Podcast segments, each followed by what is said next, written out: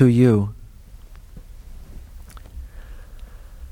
I love you as a sheriff searches for a walnut that will solve a murder case unsolved for years, because the murderer left it in the snow beside a window, through which he saw her head connecting with her shoulders by a neck, and laid a red roof in her heart. For this we live a thousand years. For this we love, and we live because we love. We are not inside a bottle, thank goodness. I love you as a kid searches for a goat. I am crazier than shirt tails in the wind when you're near, a wind that blows from the big blue sea, so shiny, so deep, and so unlike us.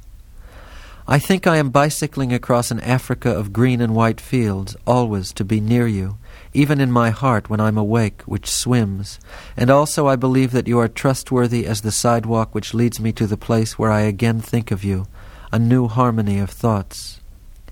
I love you as the sunlight leads the prow of a ship which sails from Hartford to Miami.